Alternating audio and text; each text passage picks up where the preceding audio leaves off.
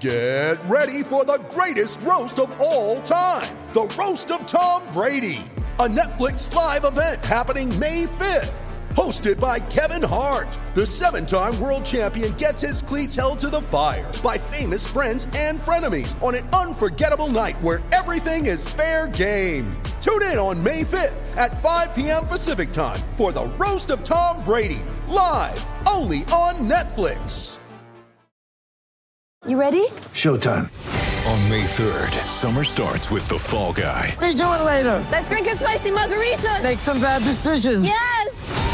Audiences are falling in love with the most entertaining film of the year. Fall guy. Fall guy. Fall guy. That's what the poster said.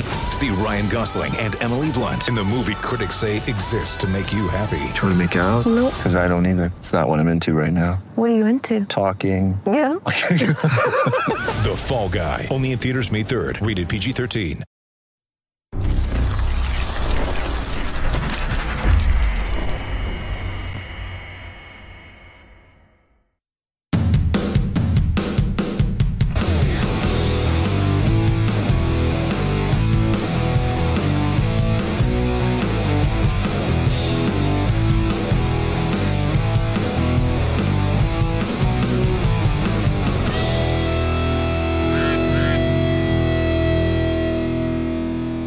Hello, Ducks fans. Welcome to another episode of the Quack Report. It's been a while, hasn't it, Nate? It's been a while since we've done a quack report B. Okay, we might get, uh, we might How was get down. not bad, not bad. They're like, this sounds too on par. Flag it. Oh, it's better than. I could have done. I'll tell you that. oh, thank you, thank you. I'll, I'll take that as a compliment. You can do some, you can do some pretty good voices too. yeah, it depends. It depends. Uh, but yeah, no, like it's been. Uh, we didn't do one Sunday because there was we did a watch or no because you were you were busy. We did we didn't do one last Wednesday because there was a watch along. yeah, So so, it was been last Sunday. Sunday? That. Yeah, yeah. That Yeah, was the one so- where my my voice was gone and. Oh right, we were doing like some ASMR stuff. Yeah, Yeah. that's right. Yeah, And the only reason I remember that actually that like, we even did that is because uh, our friend shout out to Kaylee was like giving us play by play of her listening to it. And sending us gifts all along Yeah. the way. Yeah, she uh, Yeah, she compared yeah, your voice to oh, what's her name? Why can't I remember her uh, name? Roz. Roz, thank you. Yeah. from Monsters Inc. I'm watching you, Wazowski. Always watching. that was pretty good. That one was really good. Oh man, I I actually I, I laughed out loud actually, genuinely laughed out loud when I saw that. that gift, Yeah. so yeah, that was good. that was good. That was very good. I see we got Marcus joining in from uh, vacation in England. Hey, it's oh, jealous, dude. It's three in the morning. I have to be up at nine a.m. to go on a train at ten to go to London. Dude, Damn. dedication. Thank you very much, Marcus. Thanks for tuning Uh, in. Can we get some air horns for Marcus? Because you Absolutely. still haven't sent me the keyboard file. I told you I don't want you to have this power during the Battle of Alberta. but you can have it. Come on. Yes. That's not fair. That's not fair. hey, I put in the hard five minute work to put this together. So actually, it, it was like an hour because I was, being dumb, but you know, still. he says he Oh, stayed man. up just for this. To be honest, Oh, Ah, thank you very much. we man. appreciate it. We, we do appreciate it. But also make sure to get some sleep. Yeah, don't want to miss your train. That would uh, No. that'd be rough, but pretty cool that you're in England. That's a place I've not been able to visit yet, but I think it would be pretty awesome. So Supposed to go last year, but the pandemic Oh, that's kind right. of put a kibosh to that. So yeah, I was there and uh and Ireland, Scotland. I honestly forget which one I was supposed to. be. Ireland. Yeah. But we were supposed to have like time in uh London and that sort of thing. So oh yeah, but eventually, eventually I'll be able to do it. So one day, yeah. one Uh, we also got Allie tuning in. Quack quack. What's up? I figured you didn't do one because you were too hungover from the Battle of Alberta. no, uh, like if we're if we're talking about, oh no, the Sunday, yeah, no, the Sunday there was a game. Um, yeah, no, I was just I was just out of town. That's all it was. So Yeah. Yeah, and he wouldn't have wanted to do one anyways after no, that was terrible like- showing. yeah. We, we were talking about it on the live stream for uh for Game Four last night, and uh, I I watched like a good chunk of the first period, and it was fine. But I'm kind of glad that I didn't I didn't have a chance to see the rest of it, uh, except for you know like highlights after the fact. And ugh, that was that was bad. Um, it wasn't as bad for game four, luckily from a viewing perspective on my part, but Yeah. uh, it, it was still pretty rough as well. Um, that uh, that that stream is still available on the THPN YouTube channel as well. Uh, be sure to like and subscribe to that uh, if you haven't already as well, and uh, turn on the notification bell. Then you know when we're live for that, which is game five, potentially six and seven from here on out. So, I mean, Oh, you I would- missed you. I, I would like to have at least a game six. That'd be Yeah. nice, both both for uh, you know for my Flames viewing pleasure, but also for uh, for my pocketbook. yeah. For my oh yeah, wallet. I've got you put you. I've got you put money on the down on the series going to six games. So. I didn't actually do it. Oh no, you didn't. No, Oh. I didn't. Oh, I, I thought thought about it, but I didn't. So Gotcha. yeah. yeah. I, I mean, you still predicted it to go to six games. Like yeah, so when, so- fingers crossed. Fingers crossed. yeah. so Um, we got Lauren chiming in here with a quack quack. Hey, Lauren, welcome what's up, back. Lauren? And uh, going back to our conversation with Marcus here, uh, Ali says, I went to Ireland once and stayed on a peacock farm. Highly recommend. Ooh, sweet. That's cool. Very nice. Very nice. I, uh? Oh, I was I, say. I- I don't think I've ever actually like seen a peacock before, so I don't know if it would like be annoying to be on a peacock Really? farm. No, I- Have you- like I've seen a peacock, but like not in person. Have you never been to the Calgary Zoo? Uh, no, I have. I just is there peacocks there? Dude, they just like wander the park. Oh, Yeah. apparently it's All like right. trying to find Mickey Mouse at Report is going Disneyland. to Like, the Calgary Zoo. Apparently, we're gonna go find some ducks and peacocks. I mean, I've only been like maybe three times in my Okay. life. Okay. We and one of those go. times was in the winter time to see the zoo lights. So Ah, fair enough. Okay, we gotta we gotta go at some point because I also want to go see the penguins. I like going to see the Oh, yeah. penguins. Those are my Yeah. those are my favorite They're part of the exhibit. yeah, Ugh. but uh, we also got uh, Craig Granger uh, tuning in here saying uh, "Go Flames," but G A or G E A U X Flames. How's it going, Craig? Um, yeah, I mean, we we got a little bit of Ducks news. Nothing too tad. crazy, but just Yeah. something small. Do we want to get into it here? yeah. Let's do it.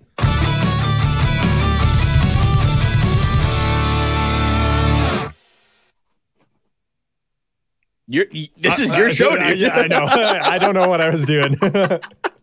You're used to watch alongs at this point. yeah, apparently. He's like, yeah, the jazz is gonna keep going. That- That's how we'll fill time. It's it's been what like 10 days since we did our last like- episode and i already forget how to do this. Yeah, this happens all the time. Eight days, I think YouTube said when I was trying to pull up back information. uh so so Getzlaf uh, was nominated uh, as a finalist for the king clancy uh, trophy which goes to the player who best exemplifies leadership qualities on and off the ice and has made a noteworthy humanitarian contribution in his community. Um, i feel like we've briefly talked about this i think it must have been on a on a watch along or It it must have been. or did we just talk um, about it in general I don't remember to be honest with you. It had to have been a watch along. Yeah, it, it had to have been. Yeah, it was a watch along, or oh no, it's the Masterton. Um, maybe that's what we were talking about, the Masterton Trophy, because I think Getzlaf got nominated for that from the Ducks, if I'm not mistaken. Oh, maybe. I'm double checking that now. Yeah, because that's the one where, or is that it's that one in the King Clancy where everybody, every team nominates one player, right? Yeah, the, the Masterton Trophy is uh, the player who best exemplifies the qualities of perseverance, sportsmanship, and dedication to hockey. Um, yeah, I don't. Oh, who did it say? Oh yeah, here we go. P PHWA announces the 2022 Masterton Trophy nominees. Yeah, Getzlaf was nominated for it. So yeah, we were talking about the Masterton Trophy, not the, Gotcha, uh, not the King. Clancy. So Okay, yeah. So yeah, Getzlaf nominated for the King Cans. Cl- King. Oh my gosh. the Klingon. Getzlaf nominated for the King Clancy Trophy, uh, along with Darnell Nurse of Edmonton and PK Subban of New Jersey. Uh, and this is Getzlaf Getzlaf's first time being nominated. I think Subban's fourth, if I remember that correctly. Um, oh, jeez. and I think Nurse's first as Mhm. well. Um, so yeah, I mean that's uh, I mean we saw it with his um, uh, his last game at Honda Center, right? Like all the Mhm. support of and all the people he was talking to from all over the community, um, kind of on his way out for I think it was before warm ups, right? Like you, you kind of saw the people that he Yeah. had touched along the way. So It was was uh. It was it was when he was arriving to the rink for that game. But yeah, uh just you know, tons of people lining the hallways and that sort of thing. And um I forget if it was a past episode or watch along. there- I I don't even remember like who I was talking to. It might not have even been you. Who knows? I just like to Yeah. talk hockey in general. um but you could there, there's a difference between, you know, like and, and a lot of the time you can tell like there, there's let's be honest, there's not a whole lot of great actors in hockey. There are, yes, some don't get me wrong. Um but uh you know like, there's there's kind of the difference. Like sometimes you can tell when someone's like you know pretending to recognize or that sort of thing. Ryan Yeah. Getzlaf looked like he genuinely recognized every single person in that hallway Mhm. and like gave him a moment and everything like that as well. So Yeah. um but yeah you're right. He's he's helped out a lot of people. Um and uh yeah just to um yeah there, there was some information here in this article on the ducks website. I'm just trying to find it here exactly. Uh where did that go? Where did that go? Um Oh yeah, so Getzlaf has spearheaded numerous organizational charitable uh, organizational charitable initiatives throughout his 17 NHL seasons in Southern California, including the launch of the Ducks Learn to Play program in 2008. Getzlaf donated his time and resources to help kids skate who otherwise couldn't afford to play with 18,000 kids. No, I didn't read that wrong. 18,000 kids having participated in the Learn Play program to date while he has helped provide 9,500 kids with full sets of hockey equipment. Throughout his career, he has also helped the Anaheim Ducks Foundation raise more than $15.5 million to support its mission to produce positive change for children and families throughout Southern California by providing educational opportunities, broad, uh, helping raise over 4.27 million to fund impactful research for the nonprofit organization. Cure Duchenne raises awareness and funds research to find a cure for uh, I, I really hope I'm saying that right, Duchenne. Uh, Duchenne muscular dystrophy, uh, dystrophy, uh, a progressive muscle disease that impacts one in every 3,500 boys. that's a lot of stuff. That's a lot of stuff, Yeah. and that's a lot of money that Yeah. he has put towards and helped raise and everything like that. Mhm. So very deserving, and uh, it feels almost fitting that it's you know at the end of his final season in the NHL yeah. that he's uh, that he's up for this award. It's it's kind of like a cap on everything too especially because like Yeah. this last year was very much a transition into like okay what's like the legacy i can leave on the game and like Yeah. some of these players that are just entering the league so like this trophy is kind of like the capstone of like okay this is what i've look this is my legacy on hockey in general not just in Yeah, or exactly. with the ducks so it's like leave a legacy or like win a cup you know break a bunch of records for yourself and then like leave a legacy on like some of the young guys leave a legacy for the ducks leave a legacy for the nhl leave a legacy for hockey in general like it's just so much Mm-hmm. stuff and it's he's, it's just kind of he's slowly getting that recognition for everything that he's done now because it it's coming to the end of his career Mhm. Um, yeah, exactly. I, I think uh, this comment from Ali was in regards to the um, amount of like full kits of gear that uh, he was able to provide with his foundation. Mm. Wow, that's so many in such a short time. Like, Yeah, it- yeah, like you say like all those numbers, and you said that was 2008 was kind of when he started the. uh, yeah. Foundation, 2008. Uh, 2008 was the start of the Ducks Learn to Play program. yeah, so like in my mind, that's a long time ago, but really that's Mhm. like 14 years ago. Like that's not a, not a long time for a like charitable foundation to be around. So to accomplish that much is like crazy. Yeah, exactly. Uh, there was also a comment here from Ali. Uh, it's crazy that Subban's been nominated so many times, though. Going to have to look up what he's done. I'm just pulling up their article uh, right now, the Devils. Mhm. Um, so he's a finalist actually for the third straight year and his fourth time overall. Um, and that's between Montreal, Nashville, and now New Jersey as well, having been there for a few seasons. Yeah. Um, Subban launched the Blue Line Buddies uh, to help bridge the gap between law enforcement and underprivileged children uh, with game day in person meet and greets. Uh, he brought the program from Nashville to New Jersey, there in Newark. Uh, and even with the challenges brought on by the COVID 19 pandemic, Subban continued to, to do the program by holding those meet and greets via, uh, you know, like Zoom or that kind of thing. Mhm. Um, in the past, uh, Subban has donated millions of dollars to the Montreal Children's Hospital uh, and established PK's Helping Hand, a foundation to provide financial support to families with children suffering from illnesses. His efforts have included a $10 million pledge to the Montreal Children's Hospital in 2015, which is the largest ever donation by a Canadian athlete or pledge. Uh, a $1 million gift in March for uh, Les Spots, uh, the hospital's new mental health clinic, and donations for Ukrainian cancer patients who have been uprooted amid their country's current war.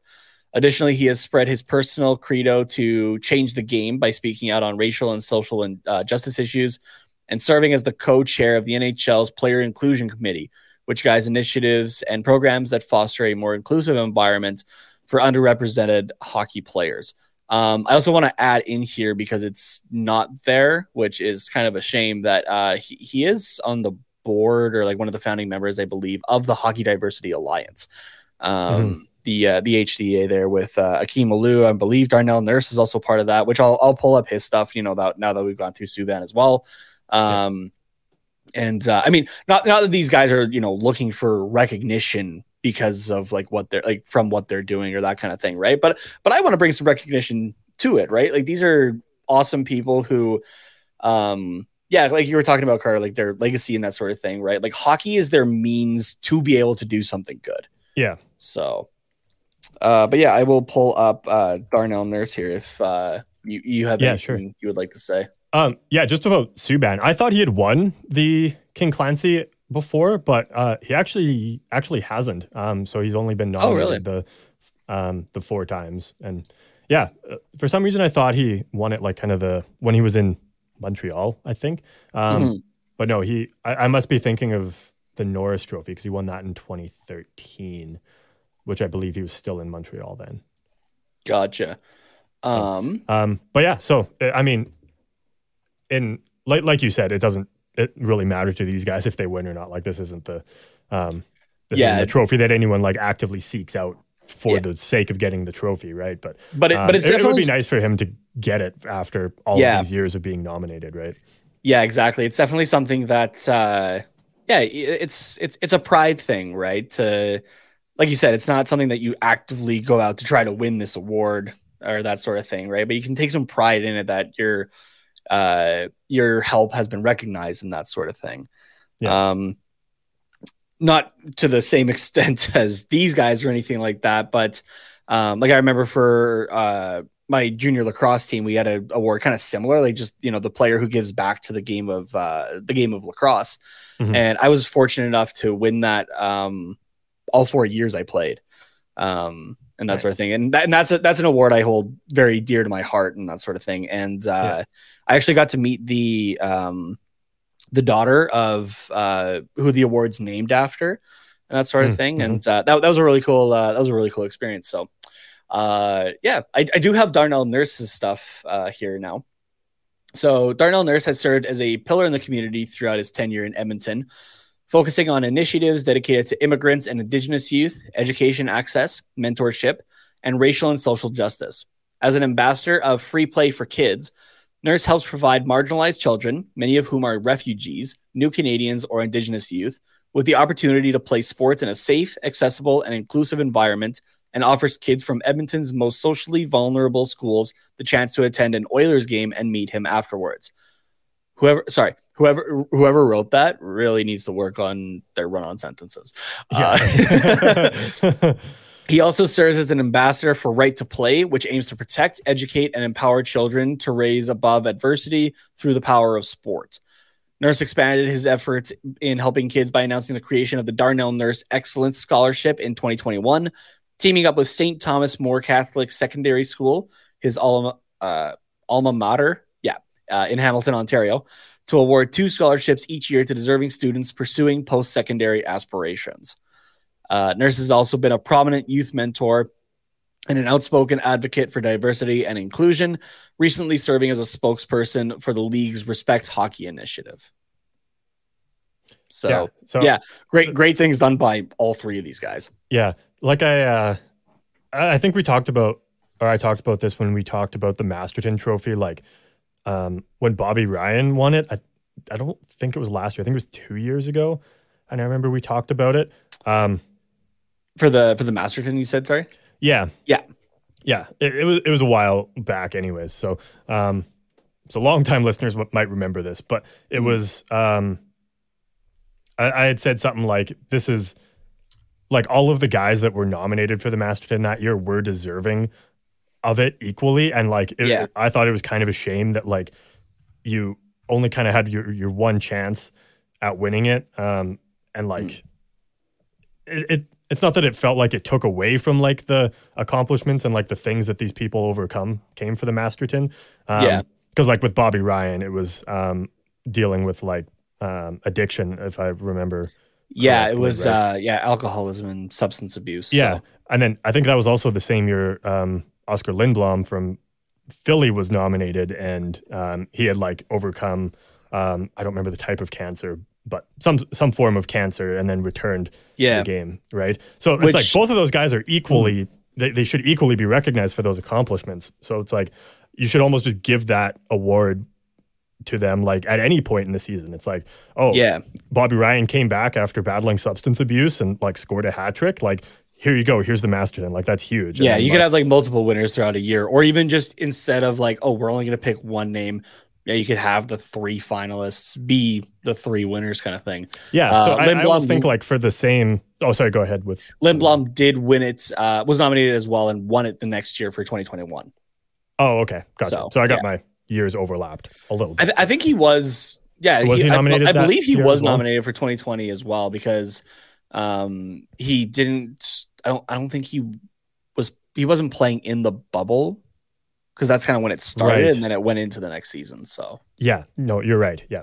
Um, so I almost feel like it should kind of be that way with the King Clancy as well. Cause like you read off of all of these guys' um, they're all accomplishments against. Yeah, it's like it's it's hard to pick just one. So like I, I mean, to them, being nominated is probably enough of a recognition, right? But like, Yeah, it's it should almost be like, okay, this is the end of Getzlaf's career. Like, let's nominate him for it. And it's like, oh, PK Subban has been doing this for five years and like contributing two million dollars every year. Like, let let's recognize him next year or something like that. Like, uh, you know, once y- y- guys reach like a very subjective milestones, like they should be recognized, yeah, kind kind of thing. So, yeah. um, I, I don't know. I, again, that's just me nitpicking and a, a little bit and trying to, you know, make it so that all of these guys get like their fair share of recognition, right? But like, yeah, their moment in the spotlight kind of thing for for the good that they've done in their communities. So yeah. Um, so yeah, I mean, I mean, obviously, we hope that Getzlaf um, wins it because a, it's kind of his last chance, and, and b, he, he has done a lot for it. But uh, I mean, I think just being nominated is awesome, and he'll he'll probably can still continue to help out with all of those things that he's done. So. yeah, exactly. Um, yeah. Anything else you want to say about uh about Getzlaf here, Nate? Uh, no, I think we I think we covered it. So yeah, congratulations to all three of those guys for being nominated. It's again, it's unfortunate that only one person can win it. All three of these guys are deserving. Plus, plus the others as well that maybe didn't make the final cut. Right? Like Yeah. if you if you give back to your community in some way, you're deserving of this trophy. So Sorry, I thought you were going to talk longer. No, our, all good, Our, all mo- good. our, our mojo's all mixed up. I thought I could sneak some water in there. But um, quickly before we get into the um, the the Stanley Cup final or Stanley Cup playoff talk here, a couple questions I wanted to bring up. Um, yeah, sure. First from Lauren here. Um, I find it strange that Barry Trotz and Peter DeBoer were fired by the Islanders and Golden Knights, but we keep Dallas Eakins. I mean, yeah, like, it, I mean, looking at like the success that um, the Islanders and the Golden Knights had, like, uh, well, almost success. Like they almost made the playoffs, right? And like how not close the Ducks were. Like Yeah. just going off of that, it's like okay, well, maybe Eakin should have been fired as well. But um, I, I don't know these. Like, uh, uh, first of all, I understand your point, and I I do think that Mhm. we should have let Eakins go. Um, but with Trotz and DeBoer, like it's it feels a little different to me because it's it's almost like they're they're not getting fired for the team underperforming, like they're being fired because they want a different voice. Uh, Yeah, does so the-. Yeah, so Barry Trotz and the Islanders, it, it sounds like you said.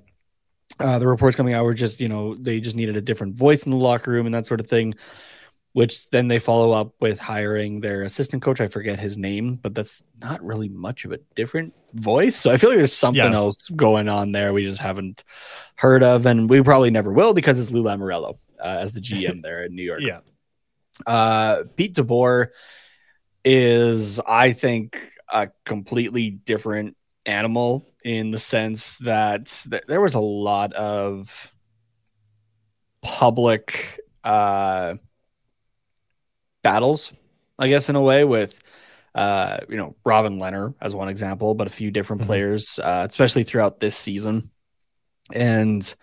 Uh, I, I I do feel like it could be a voice thing as well, and you take a look at Pete, Pete DeBoer's uh, track record as well. That um, you know, it, it's kind of got a, it's kind of like Barry Trotz or not Barry Trotz, sorry, uh, John Tortorella, um, Hmm. where they seem to kind of have like a shelf life before it doesn't really work anymore.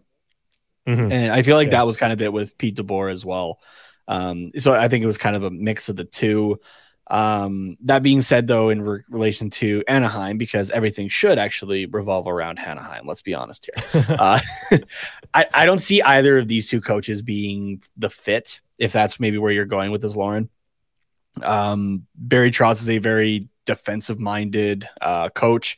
I don't think that really works as well for the Ducks. It, I'm sure John Gibson would probably love it uh, a little bit more, but you know, we're we're looking at uh, potentially like high flying uh, offense, right, with guys like Mhm. Zegras and hopefully Comtois if he can put it together again. Uh, you know, Terry, uh, Milano, just to name a few guys, Yeah. and Pete DeBoer. Yeah, it just I don't know. I just don't see a fit whatsoever. The only reason I feel like I'd want Pete DeBoer as the coach, to be honest, is that he has coached uh, two teams now, as far as I can recall. I might have to take a look again. Uh, two teams within our division, so he knows a fair deal of how they work Mhm. and that sort of thing. But um, I don't really see either of those two guys fitting in.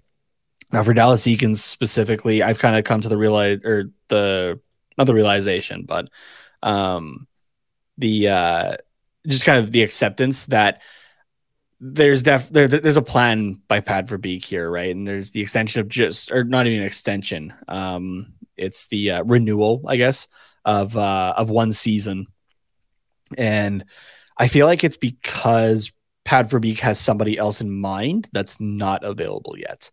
Mhm. So you just okay, you know what? We'll give him because really this was his first full season. They did have flashes of greatness before injuries plagued and whatever else John Gibson picked up in Vegas. Um, but uh, I don't know. I don't mind uh, having some time kind of away from everything. I don't mind giving him one more shot, to be honest with you. Um, Mhm. Now, ask me again in what it's May. So yeah, ask, ask me ask me yeah mid october you know what let's go by like american thanksgiving in november there Yeah. ask me then again and i might have less hair on my head from pulling it out because of dallas Eakins. but uh I, I don't know i feel i feel actually more comfortable with it right now just with that idea at least of there, there's somebody else in mind and we needed somebody still to hold that spot for them in the meantime Yeah. Yeah. And in my mind too, like because it's just like the one year option on his contract, like it wasn't an extension for multiple years. It's like to me that kind of alludes to like the like you said, okay, we're not ready to move on to the next coach yet. Like Mhm. either they're not available or we don't know who that is. We don't know the identity of this, of this team. And Dallas Eakins like already has a rapport with these guys that are there, right? Like, Yeah. and, and I don't think he's like lost any of them either. Like, I think Zegras and Terry and Gibson and Fowler like still have a ton of respect for Dallas Eakins and know like they they kind of have knowledge of what the expectations are, both from the coach and the Eakins knows kind of what to expect from these guys. Um, but I mean, our our team's going to be drastically different going into next season, Yeah. right? So how can you be like, I want this coach, and then um, let's try and bring a bunch of players in, and oh shit, now all of a sudden we have like this high flying team and this defensive coach, like that that doesn't really match up. Mm-hmm. Like we at least with Eakins, you, you know what you're getting, right? Yeah. So that's that. Yeah, I I, I Which kind of is agree just with you. It- it's, it's So, somebody serviceable right now. Yeah. Um, So, I, I'm, not, uh, I'm not saying he's not saying he's great or he's the guy or anything like that. He, he's serviceable. So Yeah. Um, she she clarifies here in a couple other comments. Um, I'm saying that we need a new head coach who wants to win because Dallas Eakins isn't going to cut it. Uh, Eakins can't lead. He plays the wrong lineups. He doesn't make adjustments. He has a losing record and he sucks. Um, I'm not arguing with no, yeah, with your exactly. points. Yeah. I'm just saying it's there's there there at the time at least, and you know maybe he could have waited a little bit longer, but th- there wasn't. It didn't look like there was anyone available who could potentially work with at least what was constructed at the time for this team. yeah. If So if this team has a losing record by say like January, I but like a losing record, but like they still look like they could maybe make it into the playoffs. Um, and it looks like Eakins continues to be the problem. I could see him being let go. Like I think his leash leash is very very short.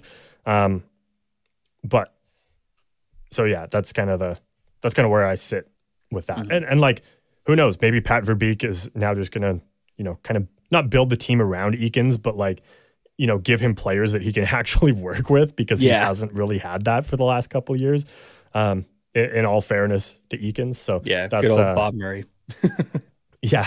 so it's I been mean- it's been rough goings, right? So yeah. So I don't know. That's kind of uh, yeah. Like you said, after some time away from it, like I'm ready to give him another shot, but the leash is very short. yeah, So yeah. um, the other comment here that we'll get to. Well, we'll we'll talk about it now, but we'll get to it later as well. Uh, non-hockey question from Ali: How hyped are you guys for Obi Wan Kenobi?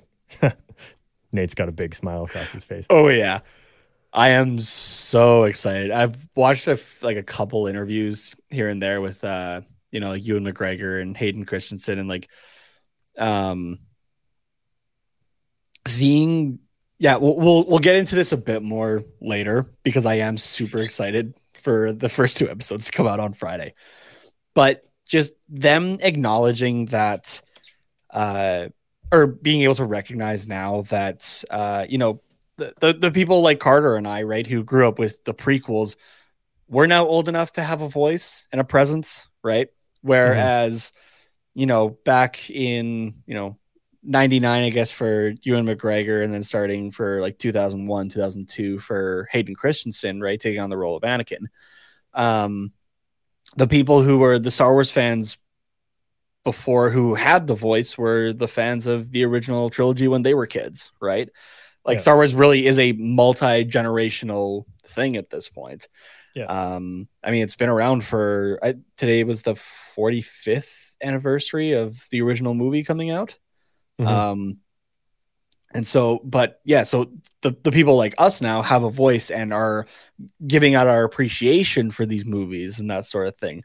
Revenge of the Sith is a top three Star Wars movie for myself personally. Um, I, it's not like oh, it's the dark movie or that kind of thing. Just having also it, it got brought up even higher after the fact for myself uh, because of the Clone Wars series. But I also remember like the day I went to go see episode three on opening day with uh with my dad. I wore uh it was it, it was a Hogwarts uh Halloween like cloak. But I think I uh just like covered up whatever like Hogwarts patch was on it Mhm. and had my lightsaber at school and everything like that. And we went straight from school to the movie theater and went and saw it and that. So like I got I got fond memories of that movie too. But um but yeah, just them like, you know, kind of seeing the appreciation now for what they did like almost 20 years later, right? Which is that's ridiculous and sad almost, but at the same time, they're able to come back to this now and have so many people embrace them as these characters and whatnot, right? Like Mhm. you could almost argue that Ewan McGregor is more synonymous with Obi Wan than uh, in in Star Wars fans' minds than Alec Guinness is, right? And again, that might depend on what generation you're from, right? Like for my dad, Yeah. yeah, Obi Wan is is Alec Guinness.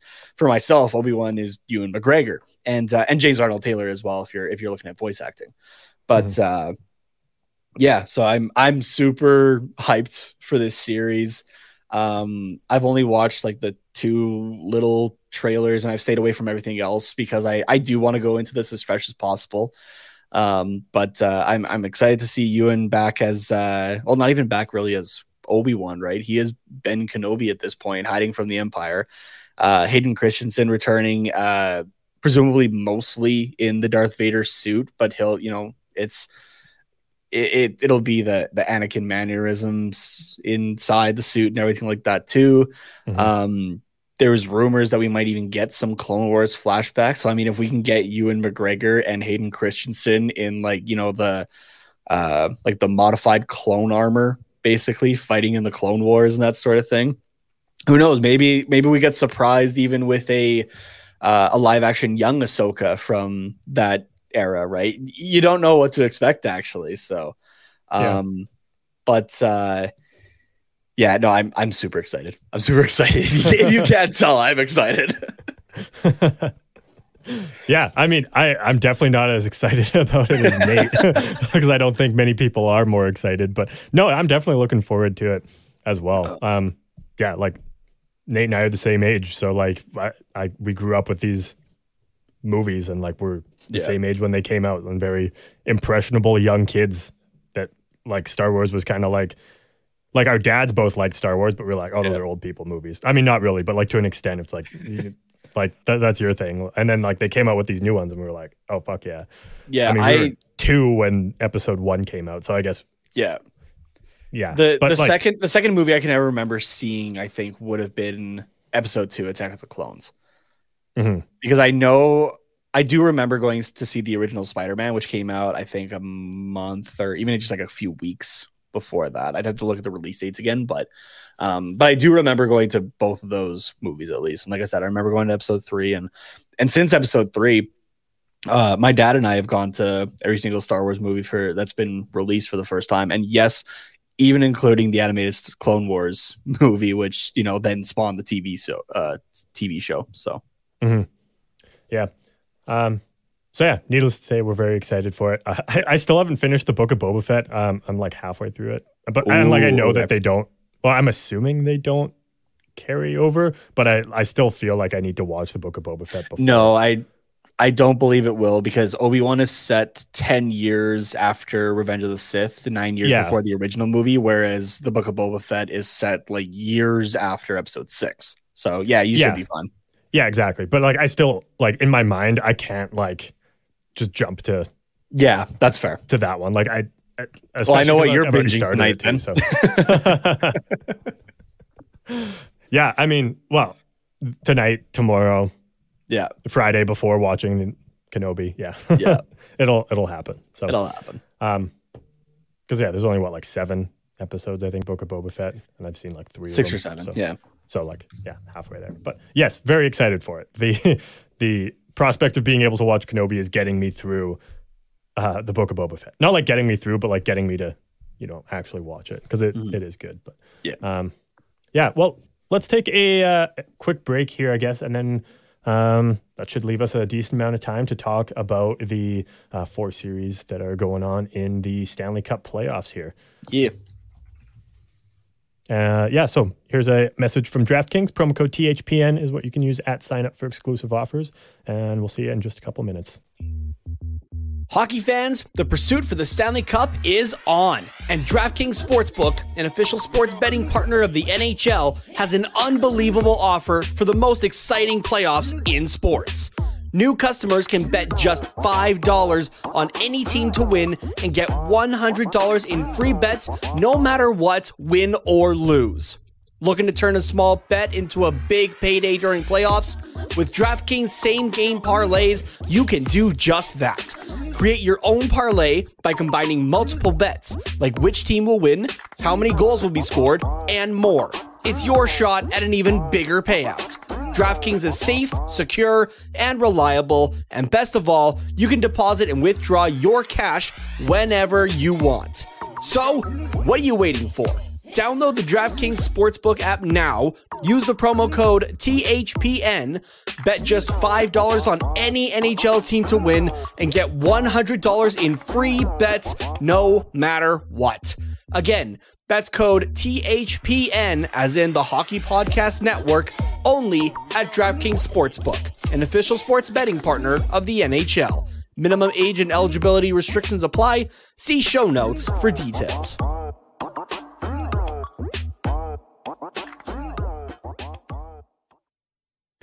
Uh, just so everybody's aware, maybe we want we even want to start talking about this series, unless you want to leave it for the end because there's three minutes left in the game. Uh, Yeah, that's what I was Mc- thinking. Nathan MacKinnon just scored a hat trick, Oh, nice. so like just three minutes ago. So Sick. the game the game is currently four three St. Louis with uh, two forty five left is what I'm seeing here. Four three St. Louis. Or sorry, four three Colorado. Oh, okay, okay.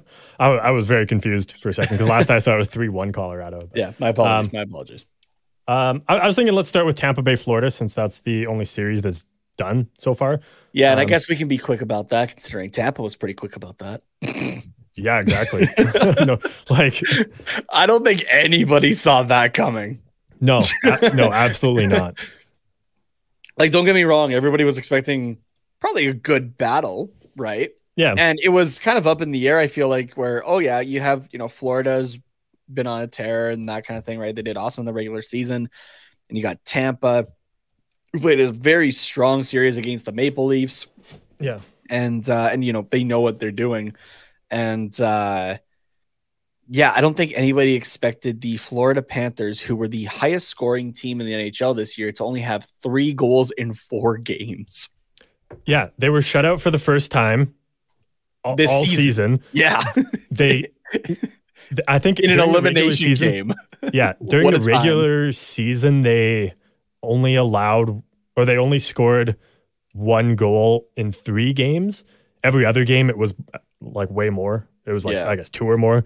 Um, and then in this series alone, they had three games where they only scored one goal. Like, and I don't even think it was because of a lack of trying for them. Like they had, I, I mean, in the elimination game, they insanely shot out, uh, outshot them. wait, like forty nine to twenty six in game four. i was gonna take a guess i was gonna say Oh, sorry. 49 i was gonna say 49 to 27 i almost had it yeah. Um, 35 36 in game three, uh, 36 for the Panthers, 28 for the Lightning in game two, 34 36. So, like, they, they all, all of the games, they had a decent effort. Is an animal He's insane, dude. Absolutely insane. that's ridiculous Yeah. It's, it, I don't think it's for lack of trying for Florida. It's, it's just Tampa Bay ascending to another level. Yeah. What was the oh there's a stat that I saw or heard and it was uh it was Vasilevskiy I think in the last 7 potential uh like clinching games um that go back to 2020 in the bubble. Uh Vasilevskiy has allowed one goal. And Yeah, that was, it the last and that was was the last the series against Toronto. Yeah. Every Yeah. other game he's gotten a shutout in clinching situations. What the fuck? Yeah. Like, get me that guy's meal plan. Like, that's Yeah, right? that's insane. Or like, get, like, I want to drink out of his taps. Like, Get me that guy's sell height, Vasilevskiy please. tap water. yeah, give me that guy's height. You you put him and I together, you get an average sized human being. yeah. so, yeah, I mean, Tampa Bay is going to get a good rest here before they face the winner of uh, New York and Carolina. Which that's Um, going to be a good series, no matter who takes that one. Yeah. Um, let's. uh How's how's the other one doing? I think it's over now. Yeah. Well, I was going to say we can just we can finish off the East and then we Oh, yeah, sure. head over to West. Uh, yeah, sure. There's a good. minute. There's a minute left. Okay. Um, so yeah, New York, Carolina. Um, that series is all tied up at deuces. Um, so we're gonna have at least two more games of that one. Um, Carolina is perfect at home and unperfect, imperfect, imperfect, Yeah. on the road. It's like six and zero at home, zero and five on the road during the playoffs. Jeez. Like they're they're lucky they have they, they have home ice advantage for this series, do they not? Yep. Yeah, do. right. Because yeah, because game one and two were in with were in Carolina, and that might honestly be the difference maker here, right? If this goes to seven, like Yeah. it, it's if you look at the trends for both teams, the only way that New York gets out of this is if they manage to take one in Carolina. Yeah. Otherwise, this is in seven for Carolina. So Yeah. Is is this just a weird statistical anomaly? Jesus, a weird statistical anomaly that Carolina has only won at home, or are they just garbage on the road? Because like that wasn't the story in the regular season. Like they were dominant Yeah. everywhere. So is it just it- like a weird thing, or I don't know. I, I think it's kind of Carolina, especially over the last few years, is very well known for their home, right? Like playing at Yeah. home and uh, and their crowd and everything like that. Whether it's the Mhm. storm surge at the end of games or just like like whatever, right? Um, they always just seem to do super well there. Um, so I think that definitely has a factor into it, and kind of like what we were Mhm. talking about Calgary and Edmonton before uh, the the second round started, right? Um, there there there is advantage obviously to home ice and that kind of thing, right? Like having that advantage in the in the first round, but it Yeah. could even just be for them that you know doing stuff like from home earlier in the day instead of like out of a hotel and that kind of thing just works better for that group as a whole, right? Yeah. And it just gets a, a little there's just something about it that just gets a little bit more out of them. So mm-hmm. yeah, no that that could be it. But I mean, if they're gonna, I mean they Oh they could so- potentially. all right, St. Louis tied it up. Oh, interesting. We're It's kinda- potentially looking at overtime here. Um, it's uh, yeah, with with um Carolina, it, it's very possible that they have home ice for the whole playoffs, like they because they had that good of a regular season, right? Yeah. So it, it could not really matter, but I mean, I think they would I, have to I think you kind of have to figure out how to play on the road if you're gonna Yeah. the cup, right? I think they would have to face, if I remember correctly, it would the only way they they wouldn't have home ice is like if they played Colorado, if I'm not mistaken.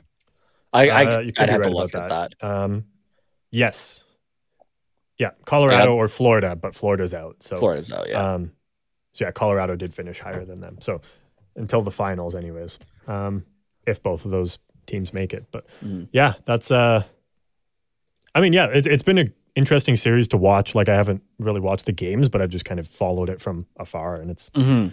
it's been interesting. Yeah, absolutely.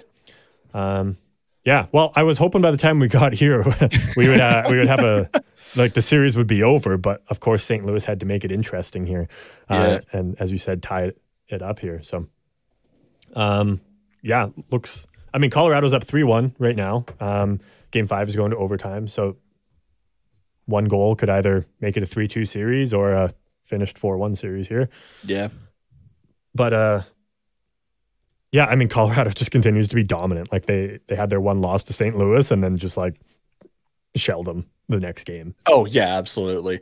Yeah, I honestly I was looking at this series like once the matchup came and I'm like, yeah, just right away Colorado has this. So it, it Yeah. it's, it's the one time it almost felt kind of obvious, but mind you, I'll, I'll bite my tongue a little bit right now. Sorry, any Avs fans listening, just in case. Um, because I mean, you never know. You could come back from a three-one deficit. It's happened before. Um, Yeah. but I, I just don't see it happening against the fucking Colorado Avalanche. Yeah, right? Like so I would be very surprised if St. Louis like roars back like that. So yeah, like don't get me wrong, St. Louis has a solid team, otherwise they wouldn't be here, right? But Yeah. they're like I, I think they play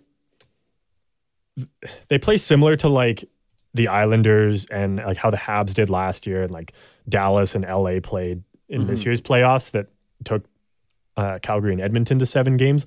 Like that like they just play a relatively responsible defensive game and then just capitalize on their opportunities, right? So yeah, um, like they have just enough offensive threats to be able to actually score goals. So I, I think St. Louis is kind of one of those teams that's built for the playoffs and to try and overcome teams like Colorado. Um, I, I still had this series, I think, only going to six games, um, and Colorado taking it, but it's Yeah, it and yeah, I have a hard time believing that St. Louis is going to win three in a row here, but who knows? Yeah, never know. So- Um, yeah, Binnington is officially out for the series there after the collision with uh, I want to say it was Barbashev for St. Louis and Kadri. yeah, I, th- I think it was Barbashev and and Kadri. Yeah. or was it I could be wrong Barabanov? I don't remember. Oh no, I think it was Barabanov.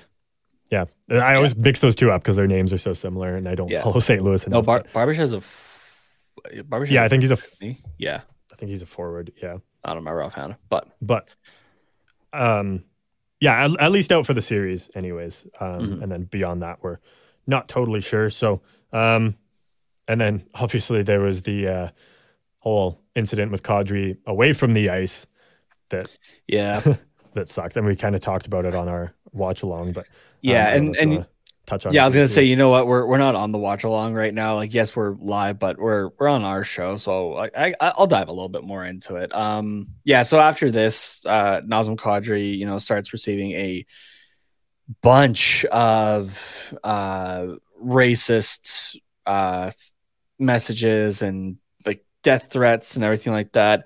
Um, and I was listening to the uh, the Steve Dangle podcast today, and they were talking about how you know there's the the select ones that his wife had shared on her social media, right? Of like Yeah. this is what they're like, this is what we're dealing with right now, and everything like that. Which I love to see that, just like not like full Yeah. names and handles out there, and like the exact message. oh yeah, like, and oh, uh, it makes it me was so happy. and it was uh, it was Mike Stevens, I think, uh, from the Athletic. I hope I'm remembering that correctly. Uh, he had shared that as well, and then in the like as a thread on the on the tweet there, he had said that uh, it was like like some relative of uh, one of the people who had sent a message that their handle was in there. Uh, they're now receiving like attacking messages and whatnot, and everybody's just like, "Oh, we're calling the kettle black here." Um, yeah, you, honestly, like if I, I'm I'm trying to think how to, how to go about this besides your carefully. Yeah, Yeah. You know what actually i don't Ah, even think i really fly. i don't even think i really need to uh if, if you're sending those kind of messages to somebody like nazem like wh- whether they're a professional athlete whether you're saying it in person to uh, a person of color or anything like that in real life over a phone which even then that's even more cowardly i think uh, if you're doing anything of that sort whatsoever you are a f- fucking scum of the earth piece of shit douchebag asshole like Sorry, I, I didn't. I I don't- don't, have a censor button on here, but I don't have enough words to describe how awful of a human being you are and how much of a waste of space you are on the planet that we know as Earth. Just like, there's no point in telling yourself to take a look in the mirror or anything like that because you're probably so ingrained in what in like what your thought process is and that that you just you are unable to be a logical human being. In my opinion, I have no tolerance for racism whatsoever and uh I, I have actually like like I'm I'm I'm actually fairly calm, believe it or not here. Like and I, I know what I'm saying and everything like that, and I'd say it at any other time. Uh I've been, you know, sharing everything that's been going on with this, with the Akim Aliu stuff and every like just like I'm I'm a supporter of it. I've worn my HDA merch on here and I know, you know, just kind of showing off oh like doesn't exactly do everything, right? But like Mm. you know like buying the buying that stuff you know goes towards helping people to, for you know like we we, we, t- we talk about this whole thing of hockey's for everyone and that sort of thing and as long as people like this like the people that are sending Nazem Kadri messages and whatnot the people that are uh I, I think it was Wayne Simmonds when he was in junior or early on in his NHL career I think somebody threw like a banana at him and stuff like that. that's right, uh, there, there's the instance of um, uh, I forget which brother it is uh, in the in the ECHL, I believe it was, um, who you know is getting the the like the the monkey thing like put at Like him by gesture, like other yeah. yeah the, the gesture at other players and that like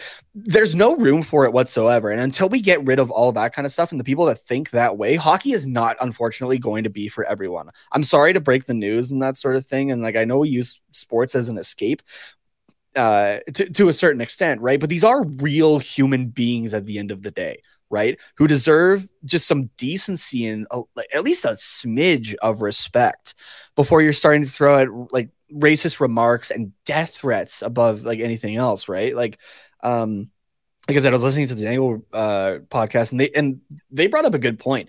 Those messages that uh, Nazem Kadri's wife had shared are not the ones that they probably have with police that had you know Kadri on a 24 hour watch by Mm-hmm. by Denver police, right? Like like those are not those messages, right? That that means that those messages are even worse. That that's like That's probably the tip of the iceberg because I read those Exactly. and that, like when I like obviously they're still bad, but when I read those, I was like, wow, like those are obviously Those are bad. But I was like, but like none of them were death threats, so I was like, man, like that means there's way worse There- that is yeah. out there. Which And, is like the Just the thought of that is like man. chilling to me that like people Exactly. would say worse than that, like the shit that's out there. It's, yeah, exactly. awful. So, long story short, to wrap up this entire rant, which this is like, I, I feel like one of the more justified rants that I've had Hmm. on the three years, almost four years of this show. Uh, to, to wrap it up, if you're if, if if you're a racist, if you're making racist remarks, if you're sending death threats because of a game that is people, you know, swinging sticks at a piece of vulcanized rubber on a sheet of ice. If you're sending that kind of stuff, if you're saying it in public, like whether again they're professional athletes or just a normal everyday person, you are a piece of garbage, and I have no fucking time for you whatsoever, and nobody else should either. Well said. I'm gonna bring this comment up from Ali again because it's it's just too good. But Thank you, Ali. yeah, um, for those listening, it's the uh, like the you know the clap Yeah. back emoji kind of like the yes whatever whatever however you want to describe it. You know what I'm talking about. yeah. So Um, sorry, sorry, I took a little bit longer than our. Ah, it's we- good. We set up like five, ten minutes kind of for each series, but I, I really need It- to get that off. It needs my to be chest said. and, yeah. and I, y- you only got so many characters on Twitter and that sort of thing, Yeah. right? But you know, we, we have this platform, and uh, you know that that goes to like dedicated listeners of this show. Uh, if you're tuning in for the first time or that kind of thing, I, I don't care who you are, just be a decent human being. It's not that hard, right? There's no there's no point in hating someone for the color of their skin that is completely outside of their control. There's there's no reason for it. So yeah, Um, and I just want to bring up Ali's comment as well. Uh, people of color also use sports as an ex- sports as an escape, and this is what they have to deal with. It's disgusting and so discouraging for young kids who see themselves uh, in players like Kadri. Yeah, Mhm. that's and uh, yeah, oh, this one too that just came in. Also, do they not realize hockey started as an indigenous sport? Mm-hmm. Yeah, like it's yeah, there, there's roots of that along with uh, you know like Europeans coming over and and that kind of thing. Um, Yeah. but yeah, you're yeah you're right. There's there's there's roots and Mhm. indigenous sports and that kind of thing. And um, you know, I, I and, and as I said before, my big thing is like you know like I, I watch hockey. I'm really invested in that sort of thing in in in hockey in that respect. But growing up, uh, and, and still now I play lacrosse, right, which is a very indigenous sport, right? Like it was Mhm. Uh, like looking at the history of the sport and everything like that, it was used as a alternative to warfare uh, between tribes and that sort of thing as well, right? Like Mhm. instead of oh you know you're you're scoring on a goal or that kind of thing, it was um you know it was moving into in, into enemy territory, right? And if you were controlling basically play when you got to the the other tribe's camp, like you won was kind of the idea of it, and then it evolved into this other thing. So especially like um you know like i i unfortunately have seen firsthand some of you know th- these racist things like while i was playing and whatnot. It was disgusting. Um and uh yeah so i i hope we can have a, a you know a better future for sport in general uh not even just hockey. But um until that thought process is eliminated or those people are quieted down um and for those of you who are saying like oh they're they're like it's it's, it's woke and everything like that just shut the fuck up shut the fuck up please I, uh, I I did see on Reddit as well someone that had made one of those comments that was then posted by Kadri's wife. Um, they're associated in some way with like some sort of school, and, and the school put out a letter saying like we're investigating this person. They're currently like suspended until investigation's completed. So I am glad that like there is actually repercussions for this because like Mhm. you like you you can post and say like oh look at what this person said all you want but until there's actually consequences like nothing's actually gonna happen Yeah. for those people like they're just gonna continue making those comments and being awful people so um yes. so yeah it, it's just so I, yeah I, i'm glad in that respect I, I said this on the watch along as well like props to Kadri to be able to while all this stuff is going on just still be able to focus in on the game. Like obviously that's not like the most important thing. I, I mean for him it, it might be um is you know this is my job like i gotta still show up and, and do my job. But the fact that he was able to do that like when him and his family are receiving literal death threats he's able to go out and Yeah. score a hat trick for his team. Like the just gotta like commend the um like uh, i want to say thought process but like the the will power i guess to be able to go and do that like the mental strength i guess to do that like it's just I, I said it better on the watch along so just go listen to that but like Yeah. it, it's just uh, uh, character wise it's like commendable that Kadri Yeah. was able to do that so Um, and I do want to bring up this comment here from Ali really quickly. Uh, That's why the Blues need to say something and take a stance. They're making it worse by not saying anything. Uh, this out earlier from uh, Adam Wild. Uh, saying source tells me the reason the St. Louis Blues have yet to make a statement about the targeted racist abuse Nazem Kadri has received is quote we're working on something. It's been days. Th- This shouldn't this shouldn't have to be work. This should have to Yeah. be a half hour at most of the PR department and then sending it over to, you know, like graphics and your social media team basically yeah to make it all look pretty. Like not not the words, like not the wording, the, like just literally make it pretty and put it out there of we do not con like we, we condemn these fans that are sending these messages and racism has no place in our sport. yeah it was easy you It's you that easy. You had feelings It's that you- easy. you you had feelings you wrote them down and then you said them Yeah, like like that's it that's all you got to do we, we don't need a novel about it. It's like it's been days. I think I think the St. Louis Blues have said well enough by not saying anything. Yeah. So Well, we're gonna take a sharp right here into the Battle of Alberta. Um, we're gonna go from one depressing thing to another, depending on your perspective, I guess. So yeah, we're we're going from a depressing thing to a happy thing if you're Carter. We're going from one depressing thing to a completely different type of depressing thing if Yeah. you're myself. yeah. Um, we, uh, uh, I feel like there was a comment. Uh, actually, there was, but I, I just need to go back and find it and then um, save it. But, um, oh, fuck, where did it go? Uh, Nate, say something while I find this because I can't talk and read at the same time. How do you feel about this series? no, no, about the series. um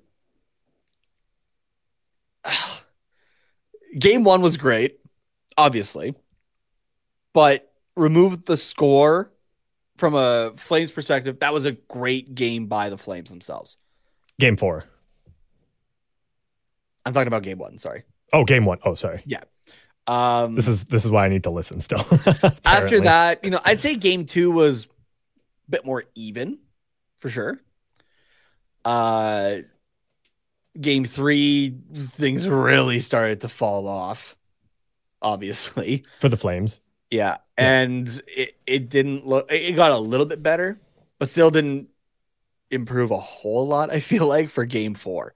Defensive play on the flames end was brutal and the oilers made them pay for it right? Like Yeah. go back to the go back to the watch along from from tuesday night. And like wh- why is zach hyman allowed to just literally sit on the post? Mhm. not for like a second or two. Solid five seconds. He's allowed to just sit there on a power play no less for the oilers. Yeah, right. W- why? No. You don't do no his feet are literally in the blue page just waiting for the puck and nobody is doing fuck all about it Yeah, I, I mean, I'm fine with it, but you, uh, I- I- yeah. you, you brought up the shot map after the watch along last night. the Um, oilers dominated in quality chances. There was a lot of good chances and two goals from right in basically the crease. Yeah. So, Like- besides that, it was fairly even in terms of shot attempts Yeah. from what I remember. But just that concentration right in the crease was Yeah. what really got you. So, on the last episode, like when we were doing the round two previews, right? We we broke down these two teams because we knew we were going to be covering them a little bit more with the watch alongs. Yeah. And correct me if I'm wrong, but and and somebody, you know, can fact check can fact check me or Carter if he disagrees. Um, we both agree that the Flames defensive depth was more than the Oilers. Mhm. Like going into this, like at least on paper. Yeah. It's really not looking like it right now for the Calgary Flames. no. It, it doesn't. And it, it looks brutal, honestly. Yeah, and I know he. I, I, I could just tell when he came back last night that he he still wasn't at 100. percent But um, and, but I do think Chris Tanev improved you guys' back end. Oh yeah, it did. Chris Tanev at say, I don't know, 70 percent at best is like is just kind of it feels like average for the way your other defensemen have been playing. Like that's just how they are. Yeah, and it sounds like he was wanting to come back uh, sooner, and he was told to hold off. So Yeah. that's yikes. But uh, yeah, I mean, this team could really use a, a healthy Chris Tanev right now to help defensively. Uh, Mhm. I, I don't put a whole lot of blame on Jacob Markstrom, to be honest with you, but yeah, there's definitely one or two that it'd be nice if he had stopped, uh, especially for Game Four there. Yeah. Um, and I, I think without even looking at what the comment is, I think I saw it. Uh, do you want to bring up the start comment right now? Yeah, sure. Um, Ali asks, "Do you see the comeback for the Flames happening tomorrow?" I can sum it up in uh, four words. Fuck, I hope so. I thought it was going to be no fucking way, but then I was like, oh, that's only three. That's only three. Um, yeah, I I hope so, but I'm also again, I, I'm a I'm a realist, and I'm just kind of preparing myself at this point to be disappointed. So, yeah, I mean, which which is a horrible way to live, but I've followed this team for God as long as I can remember, and it's been disappointment, unfortunately. So, yeah, I mean, I as a as an Oilers fan, the thought of Calgary just rolling over for Game Five in their own barn in a Battle of Alberta, like I literally can't even picture that. So, like, no, it's if they if they do lose game five the flames that is it's not going to be for lack of trying. It's going to be like markstrom i fully believe he's going to have a solid game the top line i mean it, it's really only up for them like they in in my opinion in the last couple of opinion games, they it, they just haven't been able to get it as much done. Honestly, they they felt like it felt like they were actually doing more against Dallas. yeah yeah the scoring wasn't there because Jake Oettinger decided to come out of nowhere and torment everybody. That Flames fans had to literally curse Jake Oettinger. If you saw any of that on Reddit, and but like, like it, they they felt a little bit more noticeable, like in that series as a whole, Yeah. compared to the rest of this series starting in Game Two. So- Yeah.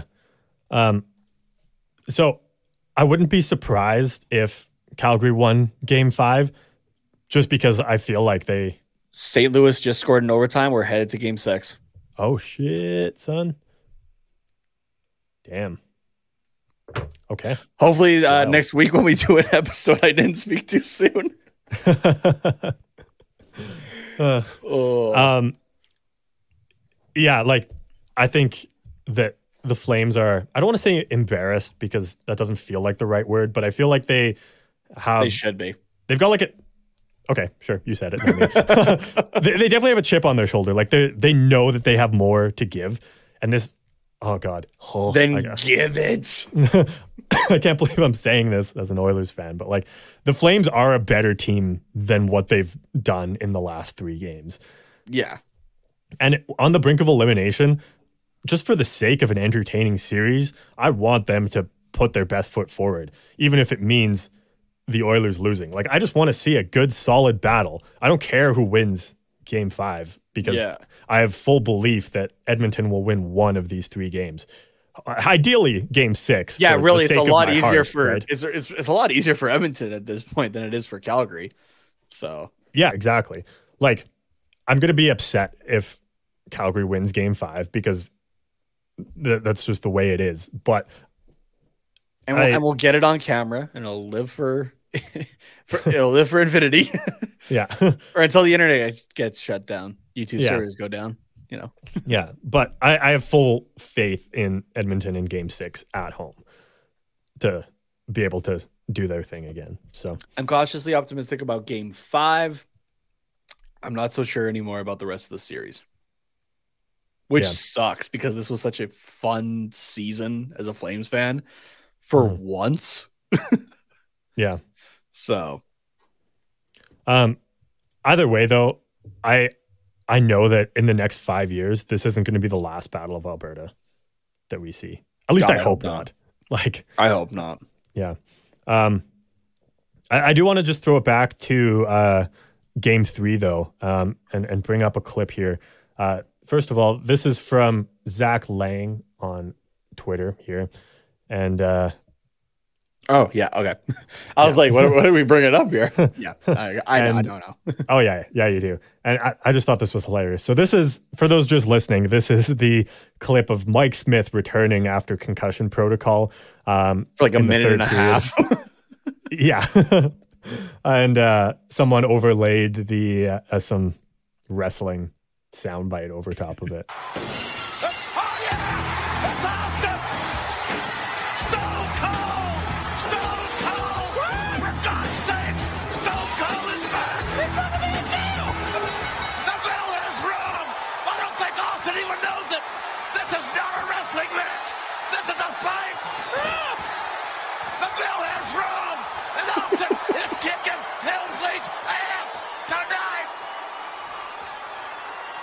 I just thought that was like when I saw that. My I, I don't know much about wrestling, but my immediate thought was like somebody needs to put like some Stone Cold sound bites over top of this, and then somebody fucking did. So- We did it. like so uh but yeah that shot of him like leaving the game and then like you said for like a minute and a half and then coming Yeah. back that Which also, I, I I gotta I gotta recognize the NHL for a moment here. Min, minute and a half on concussion protocol. Poten- potential guy with a concussion. Give him a solid minute and a half. Yeah, get back in there. Good job. Good job, Yeah. NHL. Fucking useless piece of shit. but uh but him coming back after that uh and go- going back in, in, into the net is uh very worthy of this week a big energy move It's a what now? a big energy move And Carter, what was Mike Smith letting in a goal from 132 feet away this week? Oh, come on. I'm conflicted. it feels not wrong. It feels Okay, wrong okay, to not how- play this for a third time, but okay, how about this? How about this? A goal from 132 feet away, and then looking at first like he's blaming somebody else for it. What kind of move is that? I'm still not doing Do it. Just do it. a big energy move. Thank Uh. you. And I was uh, saying on the on the watch along, I'm like, I can't wait to the press conference after. No, he didn't blame anybody for it. It was purely just that, yeah, he said he just lost the puck in general. And he was just happy he could laugh about it. Yeah. But you know, and I'm oh I, I guess you literally know Oilers fans assholes clenched when that happened Oh, absolutely. because all the momentum went over to Calgary, and then a unfortunate incidental uh, double minor uh, for high sticking, which I'm not arguing whatsoever. Don't don't take it that way. I'm not arguing Mhm. whatsoever. Uh, completely shifts it back to Edmonton's Edmonton's way. So yeah. so yeah, I just wanted to bring that up for uh for game three there. But yeah, I mean, either way, and maybe this is just because my team's up three one, but this has been an exciting series so far. mhm. like it's it's been wildly unpredictable which is like ironically kind of what a lot of people predicted like for this series, but like it was like nobody knew how it was going to go. It's like, Yeah. yeah, Calgary has this, but Edmonton has this. It's like this could be a factor, this could be a factor, and like literally all of it has happened. Like we've got nine six, we've gotten five three, we've gotten like we've gotten literally everything Yeah. in this series. Um, I just want to pull up this comment here quick from Ali. Uh, Nate, you're just confirming Carter's reasoning for not giving you the keyboard sound file. See, the joke on this part is though, is that I have access to this, and you know what that is? A big energy move.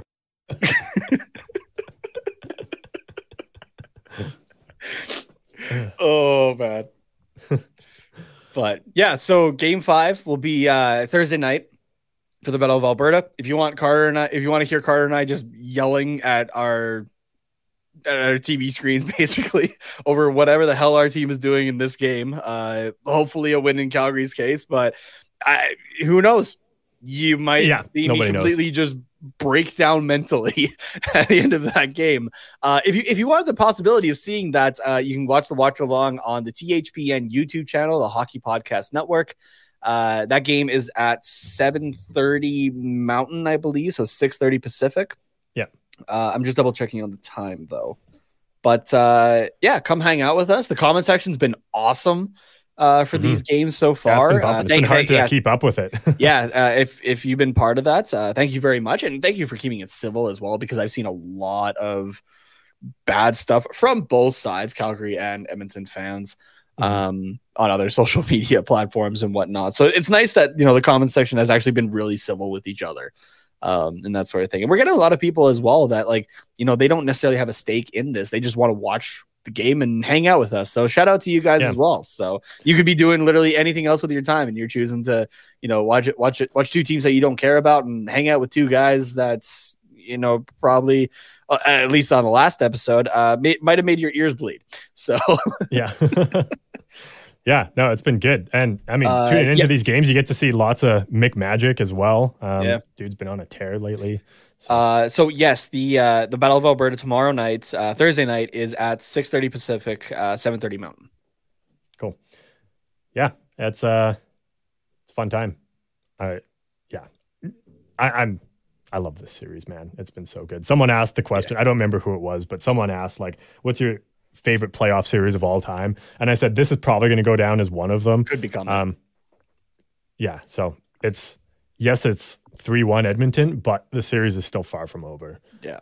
in my opinion. Like like we've seen with Colorado, St. Louis, even just tonight. Like Colorado was up three one. Um, looked like they were going to win. They were literally a minute away from winning it, and now they're going to Game Six.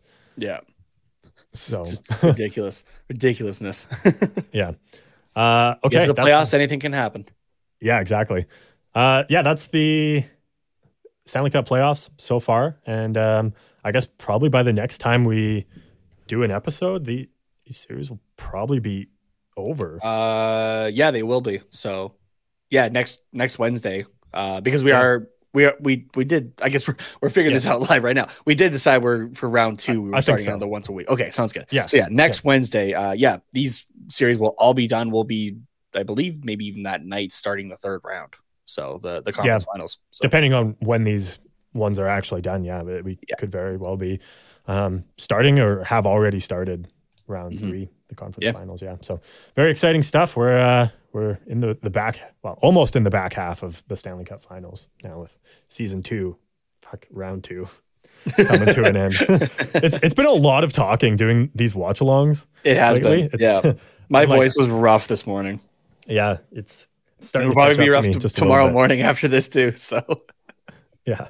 Uh, okay, but we let's, do uh, it for you, the people. Yeah, and for our own enjoyment. But Yeah, yeah. Uh, But for the well, yeah. Let's let's get into some what's quacking here. You got a couple things.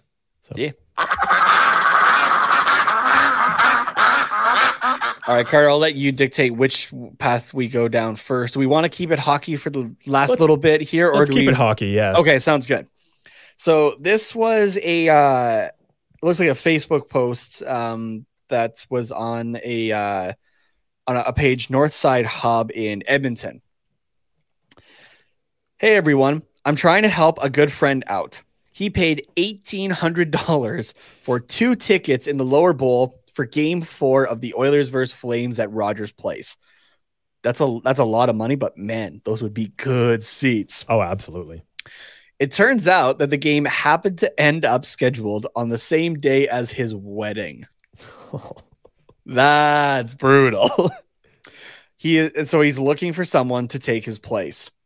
It's at St. Anthony's Church in St. Albert at 5 p.m. on Tuesday. Her name is Ashley. She's about 5'6, 130. She likes to dance and is a fabulous cook. She'll be the one in the white dress.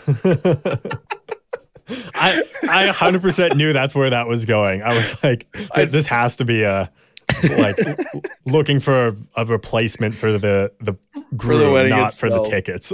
yeah, I uh I I sent this to my girlfriend saying you'd kill me, and she just said divorce. oh, but I I get a good chuckle out of that one. So there's some. Yeah. uh I mean, obviously that I at least I would hope that's a joke, but at the same time, uh that that's why I refuse if uh if when I when I get married in the future, hopefully, um that uh I I, I will not be having it during hockey season if I can help it, or like Yeah. very early on in the season. So, and I will have somebody keeping me updated and Mhm. everything like that. I apologize in advance. yeah, no, you know what? There is tons of opportunity to have nice weddings from mid July to like mid uh, be, like end of September, middle of October, depending on when they yeah, decide to start it. There- There's tons of nice days yeah, during that time. Like, Exactly. why why do you have to have a wedding in May or June during N- the NHL playoffs? Like, you know it's playoff time. yeah, exactly. So like, pi- just pick a different date. it's not hard. you got to do like September. It's preseason. The weather's just starting to cool down and that kind of thing. yeah, It's still it's still nice. You don't have it's not like the transition to fall just yet. It's it's perfect time, Hmm. I think. yeah. It's not like a birthday where you can't really help the fact that you were born at a certain time of the year, Yeah, exactly. right? It's it's a wedding. But you can help the fact that hey, you know around the time that playoffs are. yeah, And playoffs matter. Yeah, the the only time that it would have gotten messed up is during the bubble playoffs, but you weren't getting married that that time anyways. Like if you if you Yeah, had exactly. your wedding planned for August, like it's, Wasn't happening. no, exactly. Like you everything else was getting me- messed Yeah. up. So Uh, we got this comment from Ali. Did you see the proposal that happened uh, that Battle of Alberta uh, for Game Four? Actually, last night's game between Mm-hmm. an Oilers fan and a Flames fan too. Uh, yeah, and we said yeah, and we'll say it again here. Congratulations to the uh, the hopefully happy couple. We'll see what tomorrow night brings, but Yeah. um, they they, uh, they- they might be sleeping in separate rooms for the next couple of nights. We'll see. yeah, I mean the uh, the dude must be a pretty good sport about it and not take hockey too seriously if he Yeah, proposes to his girlfriend when the Oilers are up three nothing. So Yeah, I was gonna, I was gonna say the, the car ride home is her going, Yeah, well, guess what? My team won tonight and I got engaged. The fuck did you do? yeah. what did you get out of tonight? Yeah, like if if my girlfriend was a Flames fan, okay, this, that I'm going to be stretching say, things a little bit. it? It did, it did a lot. Even though it's imaginary, that hurt you to say. yeah, because first of all, that wouldn't happen anyways. Like that's that's basically a deal breaker. But um, if yeah, if my girlfriend was a Flames fan and we were at a Battle of Alberta playoff game and the Flames were up three nothing, and she decided that that was a time to propose to me. I would have been like, "Fuck no, sit down. Are you kidding me right now?" Get those cameras off of me. This isn't happening Yeah. right now. I'd be like, absolutely. Did you see the scoreboard? Like, no. McDavid just got tripped and no penalty on the play, and you're asking me to marry you? I am not in the mood right now. You can see the makeup running down my face. yeah. I, I just threw my beer and third- chipped my fingernail. Oh man. Oh, all right. uh, but yes, it was a it was a magical moment. yes, for it was a very So- magical moment. And again, congratulations to the happy couple. Yeah. Okay, what else you got for us here on what's quacking? All right, so we'll loop it around again one more time. Uh, back to some uh, some Kenobi talk here. I came across this, so just to remind everybody of the original clip from uh, the original Star Wars movie, then later renamed A New Hope. Uh, just and, and watch Disney plug or like pull this episode because of like seven seconds. Watch it. Uh, but we we all know this classic line that when I kind of thought about it, this one line is never brought up again for the rest of the, like the original trilogy, but it spawned three other movies and a t and two TV series. Mhm. Here you go. You fought in the Clone Wars? Yes. I was once a Jedi Knight, the same as your father. Now, what Obi Wan actually is thinking inside uh, when he's asked the question, "You fought in the Clone Wars," is Luke. I didn't just fight in the Clone Wars. I fucking started the Clone Wars. Your mom was nearly murdered by worms, so I went up the chain of command until I was captured by Christopher Lee and these bugs making clicking sounds. Your parents came to rescue me, but fucked that up too. Then a bunch of dudes identical to a man that was just beheaded showed up. Shit was wild, kid. I even got to lay pipe with Mandalorians, try out bounty hunting, and have sexually tense encounters with a bald lady every other week. All because of your mom.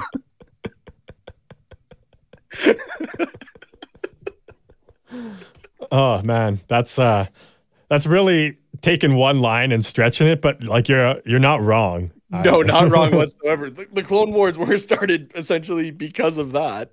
And Yeah. he is not wrong, especially especially the, the, thing of uh have sexually tense encounters with a bald lady every other week. Carter, how much of the Clone Wars TV series have you watched?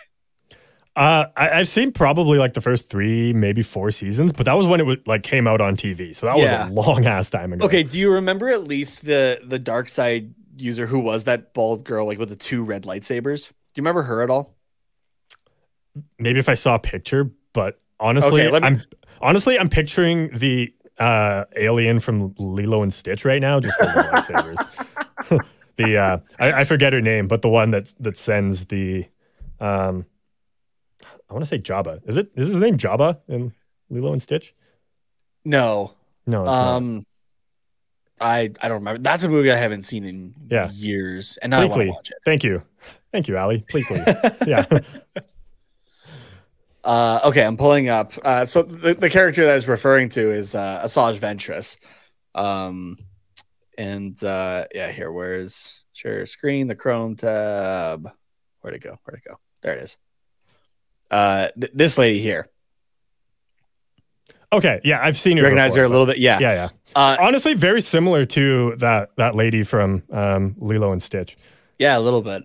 Um, but uh, when you finally go to watch that series, which I do highly recommend, honestly, um, yeah, w- when you go and watch that, you'll there, there's definitely like some weird sexually intense encounters for for whatever reason. It definitely feels that way. So Yeah.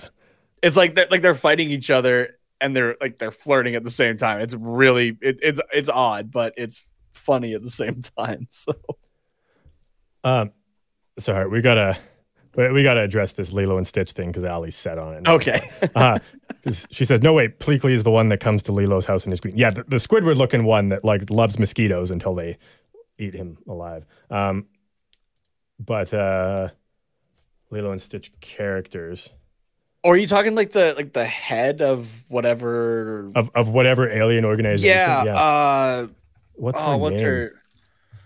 Lilo and Stitch characters. Yeah, we're we're we're, we're Yeah. deep diving into this. We've done Scooby Doo and now we're doing Lilo and Stitch. Uh, just Grand Councilwoman. Is that that's just her name? That's her name. Lame. Grand Councilwoman. Yep. Okay. The the other guy I was thinking of that I thought was Jabba. What what's his name? The one that, that goes Uh, with Pleakley. Jumba. Um, Jumba. Okay. So I was close. Yeah. Jabba. Jumba. Jukuba. Okay. Yeah. Yeah. I don't even remember why I brought that up, but I was uh I don't remember either. Oh yeah, because we were talking about that that lady from Oh yeah. the from Star Wars, and I was like when you said bald lady, I thought of the Grand Council woman from Lilo and Stitch. Yeah. So That's fair. So, yeah, the Grand Councilwoman is the leader of the United Galactic Federation in Lilo and Stitch. As the most powerful figure in the galaxy, others occasionally refer to her as Your Majesty and Your Highness. On the whole, she is both reasonable and well intentioned, but has little patience for criminals. Nice. Yeah, I gotta go. I gotta go back and watch that movie. That's a classic. It's a good one. Yeah, it's my go-to sick movie. Whenever I'm sick, I just put that. Ah, on. that's a. You're sick all the time, dude. Are you just constantly watching that movie? Always.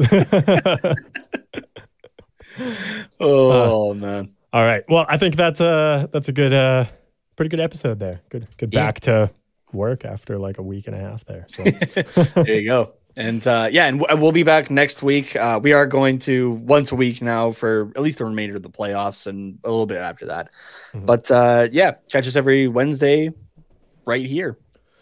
yeah, and we've got Same, same bad show, same bad channel. Yeah. I think that's what said on the Adam West series.